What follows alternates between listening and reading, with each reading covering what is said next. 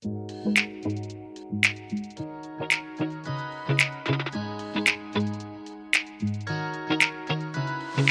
the studios of the Private Client Network in Midtown Manhattan, welcome to Luxury on Location.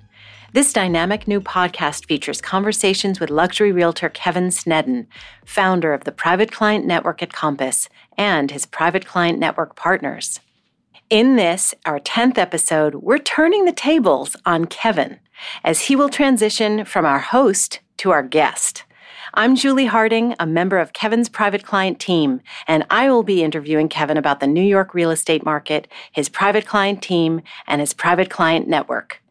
Kevin is quite an influential leader in the luxury real estate arena, not only in New York, but nationwide, and here's why. After a successful career in financial services, Kevin made the move from Wall Street to Main Street and never looked back. A perennial player in the high end market, Kevin has sold some of the finest properties in New York City and its surrounding areas.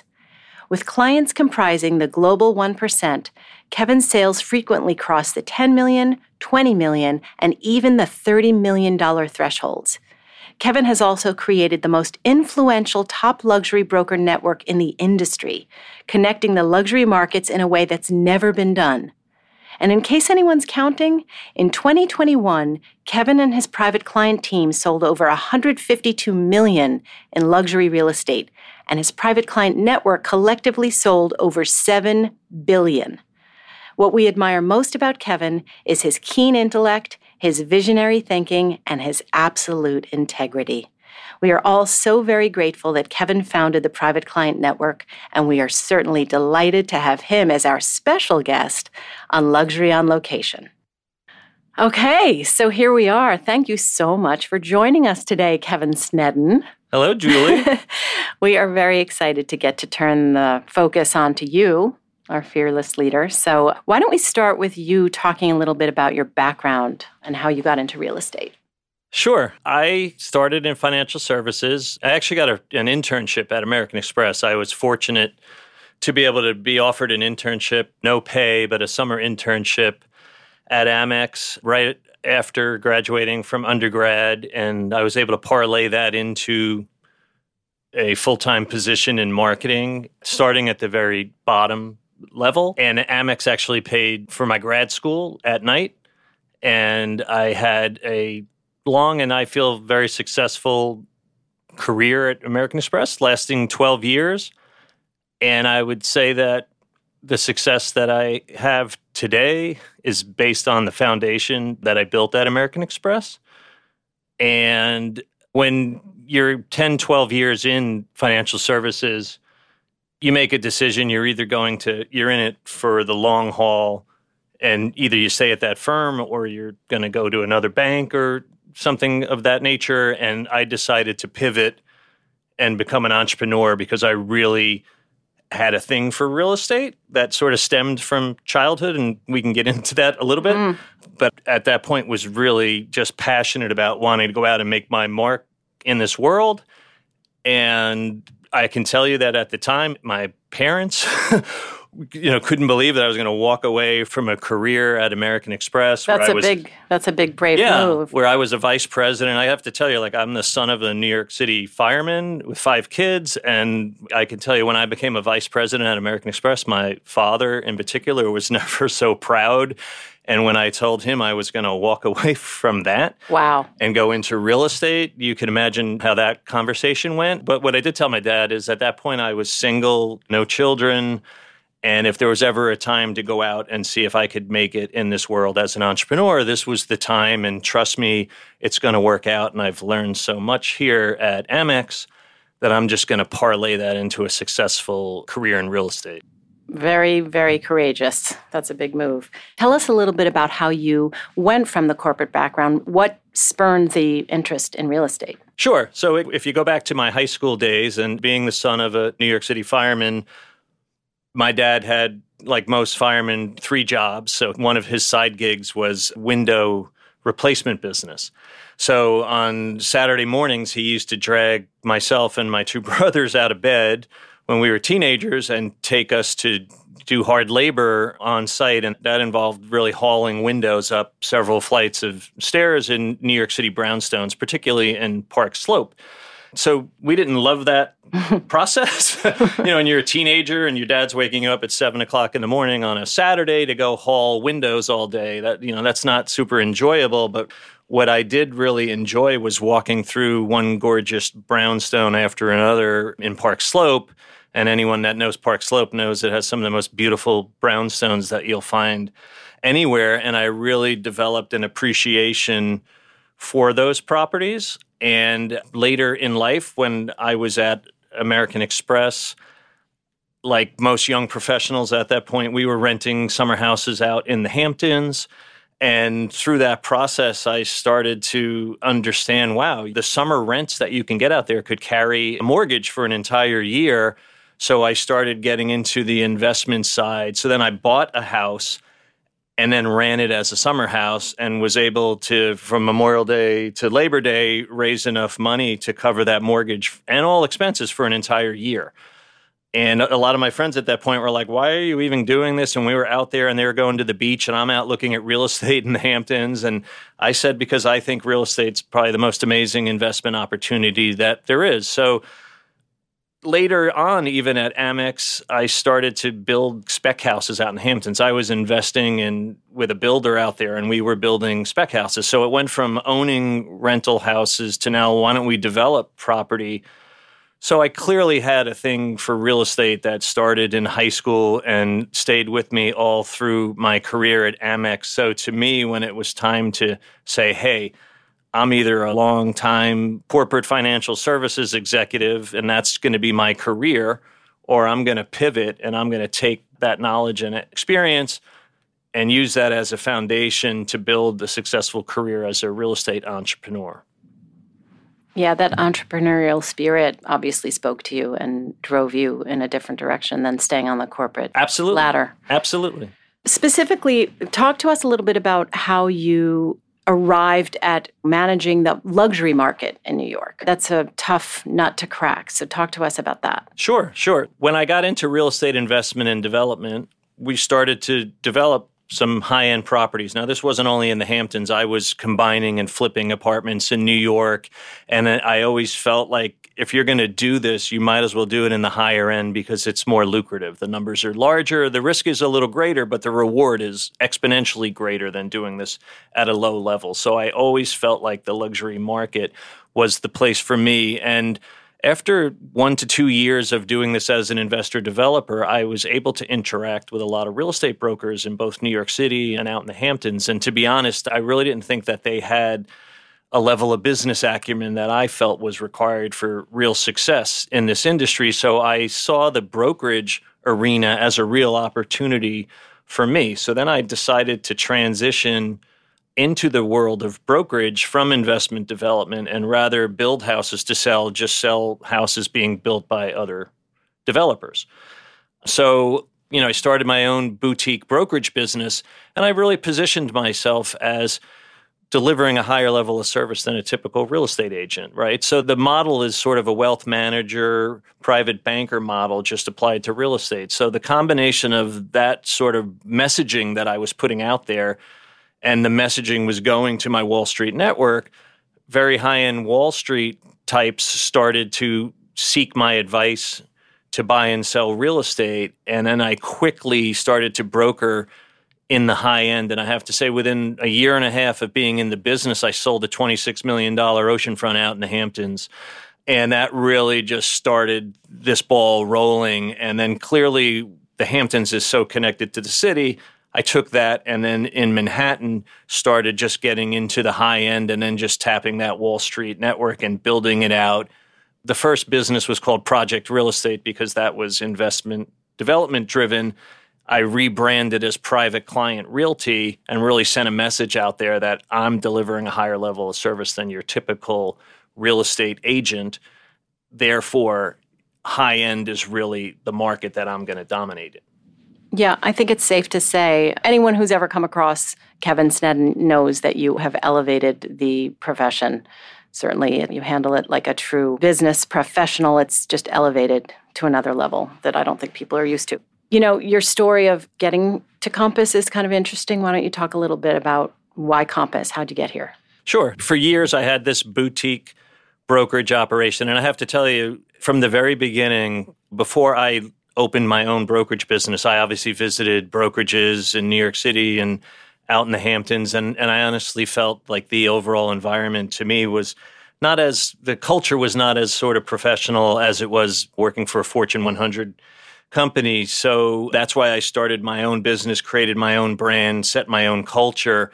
And then I got to a point in about 2017, I started to think about the fact that technology was starting to disrupt this business and I felt like I wanted to scale my brand. I was doing so well with some really high end clients that own three, four, five homes. They've wanted me to travel with them. You know, I've done business out in Los Angeles and the Caribbean and obviously in Greenwich and the Hamptons and New York.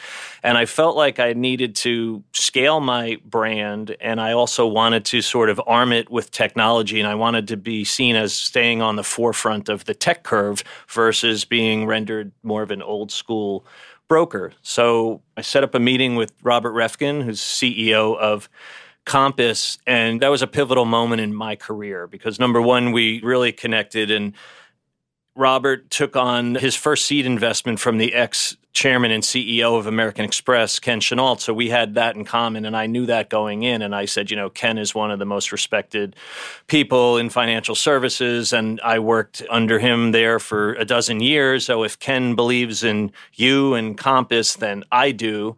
And so we had a nice connection through that. And then I proceeded to take Robert through my private client model and this is how I differentiate myself and I'm essentially doing business out of my house. But look at the client roster that I have. Look at the deals I've done. Look at the volume of business. And now it's time to pair that with Compass and scale it and really just equip it supercharge it with your technology. And I explained to Robert at that point that I felt like I could take the private client brand nationwide but the way to do it was to really link all the luxury markets with top brokers in all those markets. And I thought Compass was uniquely positioned to do that because it's all the same company. It's not a franchise model. And I told Robert that I wanted to scale it, open up nationwide, and just connect the top X broker so that we could, in a seamless way, service someone that wants to buy three, four, five homes in places like Aspen and Miami and the Hamptons and New York and Greenwich and Rob and that was music to Robert's ears. He thought Compass was built to do that. And he said, Why don't you come and join immediately? and I will help you do that. And Compass then acquired my brokerage business. And I came in, and the rest, as they say, is history. That's a great story. I love that story. Okay. Why don't you frame for our listeners the New York real estate market, how big it is in terms of sales volume, inventory, average, and highest sale in 2021?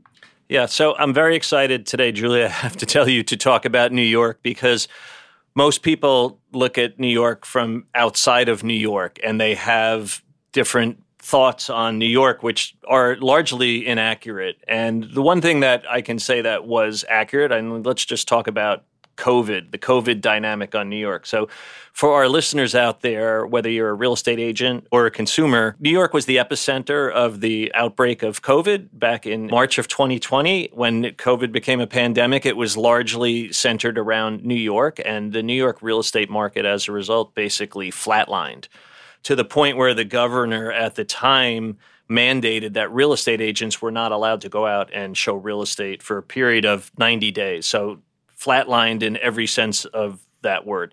So New York really got a black eye on it at that point where people just were running out of New York City and they were going to places like the Hamptons and New York suburbs and places like Florida and Aspen and really just a mass exodus out of New York. So you can imagine that people just felt that the New York market was just over, right? And people who were born and raised in New York, like myself, we feel like New York is always going to come back and it always comes back stronger. And when I was back at American Express, I lived through September 11th. Our building was right across the street from the World Trade Center. So at that point in time, after 9 11, everyone thought New York was over. The economic collapse of 2008, everyone felt like Wall Street was sort of over. So you can imagine that everyone on the outside looking in thought New York was over, but the people here, we know that that's never true. You can never count out New York.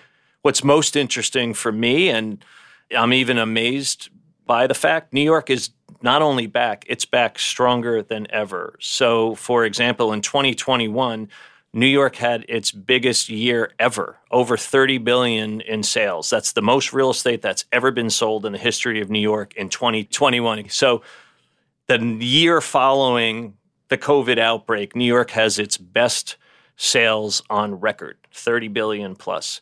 And that has continued and into the first quarter of 2022, we just had the best first quarter in the history of New York real estate. So, New York is not only back, I would argue that New York is a stronger and healthier market than most other markets in the US right now because most other markets in the US are inventory constrained. New York's a healthy market in that we have a healthy supply of inventory and we have healthy demand and the market is moving and we're obviously super busy as you know Julie in New York right now. Um, Crazy. And people will still read about New York right now and that we've had some civil unrest and we still have certain people that maybe don't want to live in New York full time. But what I can tell you is everybody wants a piece of New York. And as you know, we are selling a lot of pied a terres to people, third, fourth, fifth home. Everyone needs a dose of New York in their life. They need to spend a few months out of the year here. And I think also young professionals have seized on the opportunity when there were values to be had. And if you were paying attention through the pandemic, tech companies took larger office footprints in New York because they saw tremendous value and they're drawing young tech execs to New York. And I think that in 5 years time New York is going to be as much of a tech hub as it is as a financial services hub. And these young tech professionals are really going to take over the city and everyone else is going to that doesn't want to live here full time is going to have a pied a terre because you need a few months of New York in your life Wow. So 30 billion in sales. Talk to us about how much of that is driven by high end. Sure. It's largely driven by the high end. You know, in New York, the luxury market starts at 4 million. And in 2021, there were more $4 million plus sales than in any other year.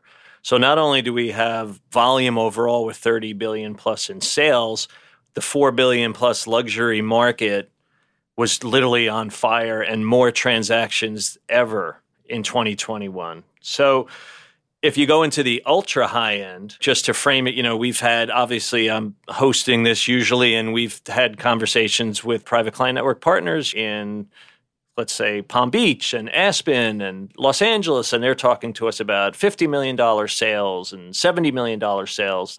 The high sale in New York in 2021 was $190 million at 220 Central Park South. And what's even more impressive about that is that seller bought that apartment for 93 million in 2019 and flipped it for 190 million in 2021. That also happens to be the second highest sale in the history of the country, only bested by a $240 million sale in the same building, 220 Central Park South, purchased by Ken Griffin in 2019. So, like I said, in other markets, they're talking about 50 million, 70 million. In New York, we have 240 million, 190 million. So New York is the global capital of ultra high end real estate. These numbers can only happen in New York. Absolutely. Absolutely. And then just speaking about the high end personally, in 2021, I sold an apartment on Central Park South, as you know, for $15 million. And believe it or not, that was a fourth home for somebody that really wants to spend the fall in New York. $15 million. okay. And I think even more foliage. Yeah. And even more interesting than that, a client of ours who lives in the Midwest and rents a townhouse in New York, which he uses maybe once a quarter for 60,000 a month, called me up last summer and asked me a question, you know, Kevin, would you rather own a townhouse in New York City or a Hamptons oceanfront? and I said, well, I'd like to own both, but I said if you're looking for some a magical experience for you and your extended family, I think a Hamptons oceanfront there's nothing better than that. And the client proceeded to tell me about something he saw on the internet and sent me out to Long Island on a special endeavor and I took Angela who's sitting here with me now, I took Angela out with me and I said, You have to videotape me walking through this Hamptons oceanfront and explaining it to my client, which she did. And we sent the video out to my client, and he proceeded to buy that property sight unseen for 19 almost 19 million 18 million 750,000 sight Incredible. unseen Incredible. and I think that while that's out in the Hamptons, that speaks to it all emanates from New York. And he said to me, ultimately, I do want to own a townhouse in New York, and I'll then I'm going to want an oceanfront within a two hour drive. And just so happened I bought the oceanfront first. I will buy that townhouse, but everything is connected to the proximity to Manhattan. Absolutely. And I have to tell you, I'm sure there's maybe a handful, but I don't know how many brokers have sold almost a $19 million property sight unseen. Well, on a video. That's pretty great. Yeah, I can tell you the other broker and the seller were amazed that this was happening. Well, here's the thing that doesn't surprise me anyone that's working with you trusts you implicitly. So there's no smoke and mirrors. So Yeah, that's I'm glad you brought that up because any successful real estate agent will tell you that you have to immediately establish trust with your clients. I don't care how wealthy a client is, a, a real estate asset is a big financial decision, and they have to trust that you are in charge of their best interests, right? And you're not trying to sell them. Like I always tell people, I'm not a salesperson, I am a business person that happens to sell real estate. And my currency in this industry is guidance. I give people the right guidance. And I can tell you, Julie, and you know this about me, I've probably talked more people out of buying a piece of real estate than buying it. And when I talk someone out of buying it, they turn to me and they say, I will always use you because you are out for my best interest. And I tell them, I wouldn't sell you a property that I wouldn't sell to one of my children okay and that's you have to establish that level of trust especially in the high end where the numbers are just tremendous Absolutely. So, why don't you take us through your sales this past year? Give us a sense of your numbers. sure as you might imagine in, in 2020 with the new york market flatlining we were hard pressed to hit the type of numbers that we are often hit so in 2020 my team and I sold about $80 million in real estate. But in 2021, we sold nearly twice that amount, about 153 million. And we had some high end sales. We had a $15 million sale. We had the $19 million sale out east. Our average sale for our team was probably around 6 million and the average sale in New York is around 3 million. So we're doing like double the average, which speaks to the fact that we are a high end team. Why don't you talk to us a little bit about how you differentiate yourself and how your team differentiates itself in the marketplace compared to other teams and agents? Sure. So, in terms of how I differentiate myself, and it's been that way from the jump, is again, I leverage my financial services background. I'm a business person that happens to sell real estate. And again, my currency is guidance. I give people critical guidance that they use to make the right decisions when it comes to buying or selling high end real estate assets. So I talk to everyone on the team, as you know, Julie, about what's your essence of your personal brand, what's your elevator pitch, right? And mine is Wall Street to Main Street right? And I just have to say that what makes you, if someone says, Kevin, what makes you different? Why should I use you versus some other agent? Well, I had a successful career Wall Street, and I've moved on to Main Street, and I'm applying that to residential assets. And I'm going to give you the same level of service that you're going to get from your wealth manager or your private banker or whatever advisor that you use to make such decisions. And that's just a higher level of service than the average real estate agent is going to provide. I think what we also talk about often as a team, which trickles down from you, is that you and we are relationship driven versus transactional. And that we value character over production. You say that all the time. Those are like your mottos. Yeah, no, thanks for bringing that up. I have to tell you, and it goes back to the conversation that I had with Robert Reffkin coming in the door. And to Robert, I said to Robert, to be honest, when I left American Express and became a real estate broker, I was embarrassed to tell people that I was a real estate broker because I just felt like you were looked down upon, you know, and that anyone could get into the real estate business and the way I thought about it was, well, I'm going to do it better than anybody. And I want to elevate the industry. I want to elevate the profession. I want people to look at real estate brokers differently. And Robert stopped me and he said, We're of the same mindset. And he said, You know, I want Compass to be more like a Goldman Sachs, more like an American Express. And I'd like people that are graduating from top 10 business schools to want to come and work on your team. Like, that's the vision I have for you. That's the vision I have for Compass. And I have to tell you, that was music to my ears because there's always a better way to do something. And the private client brand, which clearly I co opted from the banking industry and applied it to the real estate industry, puts a message out there that you're operating at a higher level and that you're going to deliver a higher level of service and that you're also, like banks with their clients, you're relationship driven not transaction driven. I'm not trying to sell you anything. I'm trying to advise you. And if it's not the right time to buy or sell, I tell you. If it is, I tell you. And I don't just tell you, I demonstrate that with my analytical approach to this. And I can show you from three different vantage points why it's the right time to make a decision. And people really value that level of guidance. There's nothing like a Kevin Sneddon email masterpiece.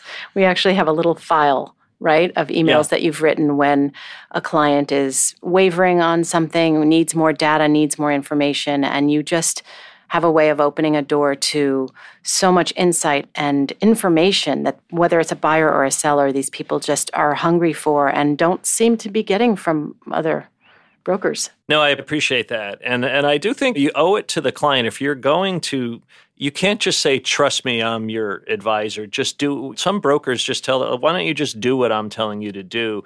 You have to back it up with the rationale. And i learned early on in this business and i got right into the high end. And these people are discerning people and if you think that we spend a lot of time on analytics like someone that's worth 300 million dollars or a billionaire who I've dealt with several billionaires these are the most successful smartest people in the world they analyze everything and they're disciplined in their approach. They're not frivolous with their money. The people that I found that have the most money care about their money more than others. They really do. And you have to demonstrate to them that you're thoughtful and it's a well researched sort of decision that you're guiding them to. And I do that with data. I'm a data driven person and I will show you, again, from multiple vantage points using real data how what I'm advising you to do is the logical move. And that's how you influence people. Absolutely. Do you want to talk about a little bit about your team structure, what the team looks like, and how you run the team? Yeah, sure. So, coming into Compass was all about scaling. And as you know, it starts with the team and then it ends with the network, right? So, in talking about the team, number one, I wanted to surround myself with the best people that I could find. And that's something that sort of on our team has happened organically over time. You know, I'm very thoughtful, as you know, about anybody that I'm going to sort of align myself with. And I could tell you, as you know, each and every person on this team, it was sort of, we organically sort of or naturally crossed paths. And then we connected. And then I would invest a lot of time explaining to people like you and Angela like my sort of vision for the team I'd like to build and how I want to operate and the culture that I want to create and the mark that I really want to leave on this industry. And I think that I've brought people on number one to support. If you're looking to scale a business, you need people to help you do that. You, nobody succeeds. Uh, the title of Robert Reffkin's book is "Nobody Succeeds Alone," right? So you need other people to help you. And for me, at this point in my career, it's not about me. I didn't want to name the team the Kevin Sneddon team. It's all about the client, and then it's all about the people that you put around you. So the private client brand speaks to the clients and promises a higher level of service it also speaks to the people that I want to put on the team and I want them to be like minded and be rowing in the same direction with me and be into delivering a high level of service and everything that that means, right? So in a real estate, typical real estate transaction probably has a hundred moving parts. And each one of those steps in the process to me there's a right way to do it and a wrong way to do it and there's always a better way to do it right so i look for every step in the process are we operating at the highest level right and then our team is a team of people with they come from different backgrounds as you know they've had different professional experiences we have people from higher education we have professional acting like yourself we have all sorts of professional backgrounds on our team, and it's all about complementing skill sets and putting everyone to their highest and best use. And that's really sort of the team that we've built here, as you know. And it's no, it's not a surprise that we keep doubling our business year after year because our clients feel it. We've really optimized how we perform, and we're just growing at such a clip right now. And to me, I'm most proud of seeing people like yourself doing higher end deals. We've all wanted to elevate our game. Let's get more into the high end. Let's I say to people when you increase your average sale, you've just given yourself a raise, right? So let's work to give ourselves a raise and let's work to sell more real estate. And then every year, let's challenge ourselves. As you know, last year I didn't have a podcast, and this year I challenged myself. I want to do something different in this industry to scale my brand and my influence. And I decided, I talked to Angela and I said, why don't we just launch a podcast? And we just did it. And anything that we do on the private client team, there's only one way to do it. That is the right way to do it. And we've invested a lot of time and money and effort into this podcast. And it's no surprise that people in 30 or 40 countries across six continents are listening to this first season of this podcast. So, again, everything that we do, we do a certain way. But I couldn't do any of this without the people on my team that I really want to, I can say on this podcast a big thank you. And I'm so grateful that I've surrounded myself with such great people. And as you know, Julie, my mantra is run the team like you don't want anyone to ever want to leave. And that's my approach, as you know, to running the team. Not only are we a family and I'm very thoughtful about it and I spend a lot of time with everybody, and it is so not about me at this point in my career, but I really don't want anyone to ever want to leave my team. No, you walk the talk you definitely, I don't think anyone's leaving ever. Yeah, and we have fun, which is great. We, we, work hard, we have fun, we care about each other. The clients feel it. We care about the clients. We want to do better. We want to always put our best foot forward. And let's be real here New York is the pinnacle. New York is the most dynamic and largest and most competitive real estate market in the world. And as Frank Sinatra says, if you can make it here, you can make it anywhere. And there's a certain accountability that you have when you are a professional in New York City. You need to bring your A game every day. Assembling a team of like minded professionals, which we all were great collaborators, we're all on, on the same page Talk to us about the network that you created all over the country and how you found these people, how it all works.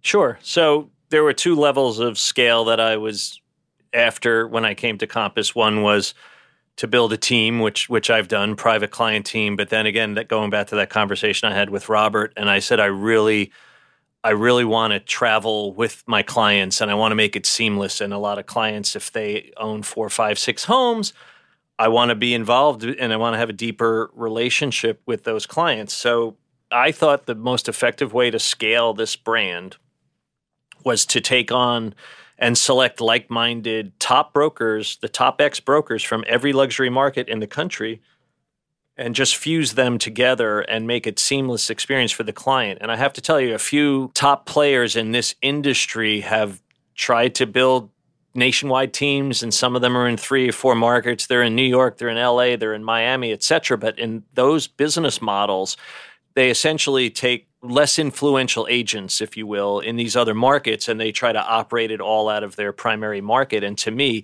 that's not the highest level of service. The highest level of service is say i'm taking a top x from every one of these markets and we're just going to work together collectively. So what i did was i went out and every market that Compass expanded to, I went into that market. I found a few people that I wanted to talk to, and I hand selected who I thought not only was a producer and had influence in that market, but that was like minded, that was highly professional, and that saw the vision of the private client network and wanted to get on board. And we started in four markets in 2018. We started to really grow into 2020 and you could imagine like it's it's like we built this network for covid because when people started moving all over the country all of a sudden the referral business that we've shared through this network has really just grown exponentially and we've since grown to about from four markets initially in 2018 to now we have about 60 markets. So we have 60 private client network partners out there. And I can tell you when before building this network, when a client asked me, Hey, I want to buy a house in Los Angeles, can you help me? I've tried to do that in the past and it was like, okay, let me try to find somebody or I have a relationship there. But it was really a process that I was not super comfortable with because I felt like more could go wrong than could go right. And if I put my clients in the hands with someone that I really don't know, that I really don't have a deep relationship with, it's not going to be seamless for them. And if things go wrong, I could lose a client over that. So I was hesitant to do that. So in this model with the private client network, I said, let me forge these relationships. Let's run it strategically like a business. We run it like a team. It sort of works on four levels. We collaborate, we can pool resources, right? We can refer business to each other. And then we've created a marketing network where if I'm going on a listing pitch and I'm pitching a $15 million listing and I take a client, a potential seller through the network and how I can either nationwide create reach instantaneously or surgically go into whatever we think the feeder markets are and dial up the views of that listing through my private client network partners.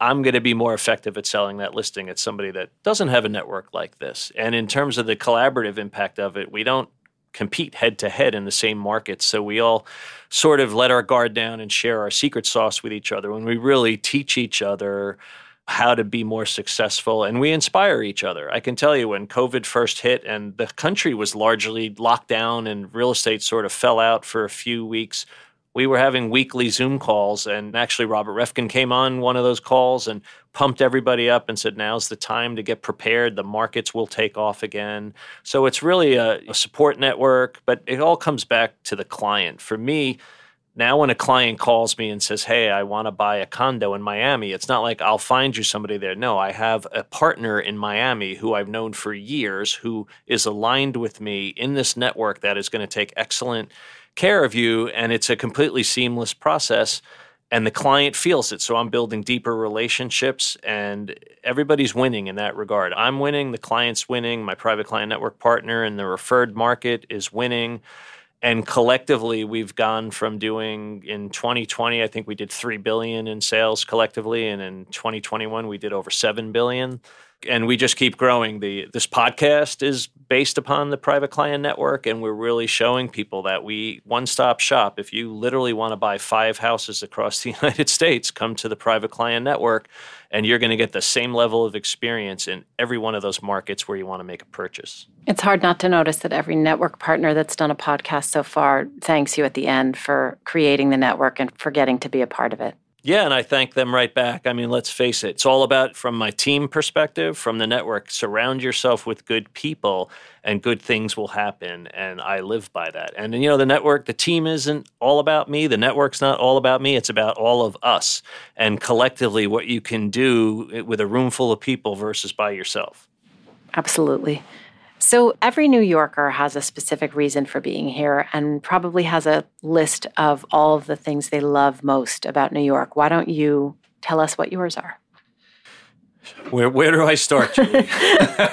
yeah, no, my pleasure. So, number one, obviously for the listeners out there, I'm born and raised in New York. I am the son of a New York City fireman. I feel like we're part of the very fabric of New York. One of my sisters worked for the Board of Education for 30 years. So we're a New York family, and I grew up in Brooklyn. And from our neighborhood, we could see the skyline of Manhattan. And I have to tell you, growing up, and where I grew up in a town called Bay Ridge, Brooklyn, and it's, it's a small town, but six miles from the biggest city on the planet, right? So it was really an interesting place, and a lot of people that where I grew up stayed there, and that that's their world. And I kept looking at the skyline, wanting some of that. So even in high school, I would go into the city and want to go to restaurants and go to cultural things and just want to. I was just so enamored with the city and I just couldn't wait to live and work there. So where did I get my first job? Down on Wall Street. You know, I was 24 years old and I was living in Midtown and working downtown and it every day New York just is such a fascinating place and it's just it's a melting pot and what I really love about it is I can tell you stories of people that have come from foreign countries and started out as cab drivers and now they're worth hundreds of millions of dollars, you know, and anyone can come to New York and make a success out of themselves. And to me, it's the ultimate sort of place for entrepreneurs. So I think it's the best restaurant town in America. So you can go out and have any kind of food that you want at any time, and it's top shelf. And the bars and the clubs people come here to create clubs and then people take those concepts to other places. Same thing with the restaurant scene and then broadway. Everyone wants to come to broadway. And how could you live your life without experiencing a broadway play at least once a year and then the cultural institutions and going to museums or art galleries and then like let's talk about healthcare world class healthcare so new york has the best of the best and to me, it's 24 7. You can find something to do at any time. And I always say that when you go to other markets and if you're traveling, and I traveled a lot with American Express, and I'd fly to some other market and I would try to get dinner at nine o'clock at night and you couldn't do it. And I was like, oh my God, if there's a hundred restaurants around the block for me that are open now in New York. So you just things that you might take for granted after living in New York for a while, when you go outside of New York, and even just walking into, say, a deli and ordering a sandwich. In New York, it's made for you in about 30 seconds. And if you're outside in New York, it takes about five minutes. I don't know. And people think New Yorkers are impatient, but I have to tell you, the service delivery in this town, I always used to joke with my parents when I was living in Midtown, and there was uh, Shun Lee. You know, Shun Lee is like a classic Chinese restaurant, and I would order from Shun Lee, and I feel like a second after I hung up the phone, they're already buzzing my apartment. Just how quick the delivery is in New York. So everything in New York is just world class, and whether you're in Manhattan or Brooklyn or Queens or the Bronx or Staten Island, you want to just take a ferry or a boat ride around New York. New York looks great from the water. There's just endless, endless, endless things to do. And I, you know, I always say this, you know, for people that live in the suburbs, you ever try to ride a bicycle in the suburbs or go jogging? It's like the hardest thing to do. New York's has bike lanes and we have Central Park and other parks. I feel it's easier to go out for a jog or go for a bike ride in New York City than it is in most suburban towns. And that's really true. And I can tell you one of the best New York experiences I've ever had. And Angela's husband had this recently. I ran the New York City Marathon in 2003. And that was one of the coolest things I've ever done in my life. And not only like the challenge of running 26 miles and preparing for that, but you basically go through every neighborhood in New York City during your run. And it's just fascinating and actually keeps you sort of engaged and motivated. Like you can't start the New York Marathon and not finish it. I know some people get hurt and etc. And if you do, you got to go back the next year. You have got to finish it because it's just such an experience. So again, as I said earlier in this podcast, if you can make it here, you can make it anywhere. And New York is just the most challenging, dynamic environment to be in. And it makes you want to be great and bring your A game every single day. Wow, thank you so much. That was an amazing conversation. And I can say, as one of your team members, that you certainly lead by example. Your efficiency, your intelligence, you're an ethical person, you're a problem solver. You are just the king of solving problems. And anyway, point is, thank you for sharing all of this with everyone out there because you have a lot of wisdom to share, and this was excellent. So thank you so much. Thank you. And thank you for being on the private client team. And thanks to Angela for helping me run it. I couldn't do it without you. And thanks to everybody else on my team and in my network. It's the most fascinating group of people I've ever been around. And I look forward to going to work each and every day. You know, Julie, this is a difficult business at times. It's very challenging. And you put good people around you, you can be successful and you have the support that you need to get through it and rise above it and excel. So thanks to you and Angela and everyone on the team and in the network. And thanks to our listeners. A sincere thank you to Kevin Sneddon for being our featured guest on our 10th episode of Luxury on Location. That was an inspiring conversation, which we sincerely hope our listeners enjoyed. And thanks to our listeners for joining us today. We understand there are a multitude of podcasts out there, so we appreciate that you chose Luxury on Location for your listening pleasure. We hope to see you back for the first episode of season two, coming this fall when Kevin will be speaking with another one of our private client network partners and discussing their dynamic real estate market. In the meantime, please check out the Private Client Network at Compass, your nationwide resource for luxury real estate. We operate in virtually every luxury real estate market in the country. You can find us at theprivateclientnetwork.com or on Instagram at Private Client Network. Until next time.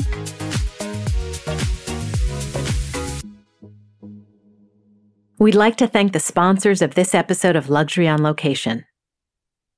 Experience luxury vehicles like never before. Are you tired of being locked into leases? Join Motor Envy. No commitment, no maintenance, no headaches. All drive. Visit motorenvy.com forward slash LOL to receive your exclusive access, courtesy of Luxury on Location.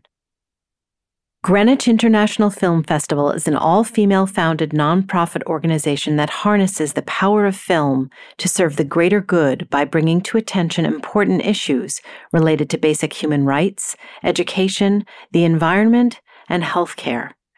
GIFF offers films, panels, and special events throughout the year, including the prestigious Changemaker Gala, which will take place May 25th, 2022, and will honor Lin Manuel Miranda for his work with the Miranda Family Fund. To learn more about GIFF, our events, and membership opportunities, please visit greenwichfilm.org.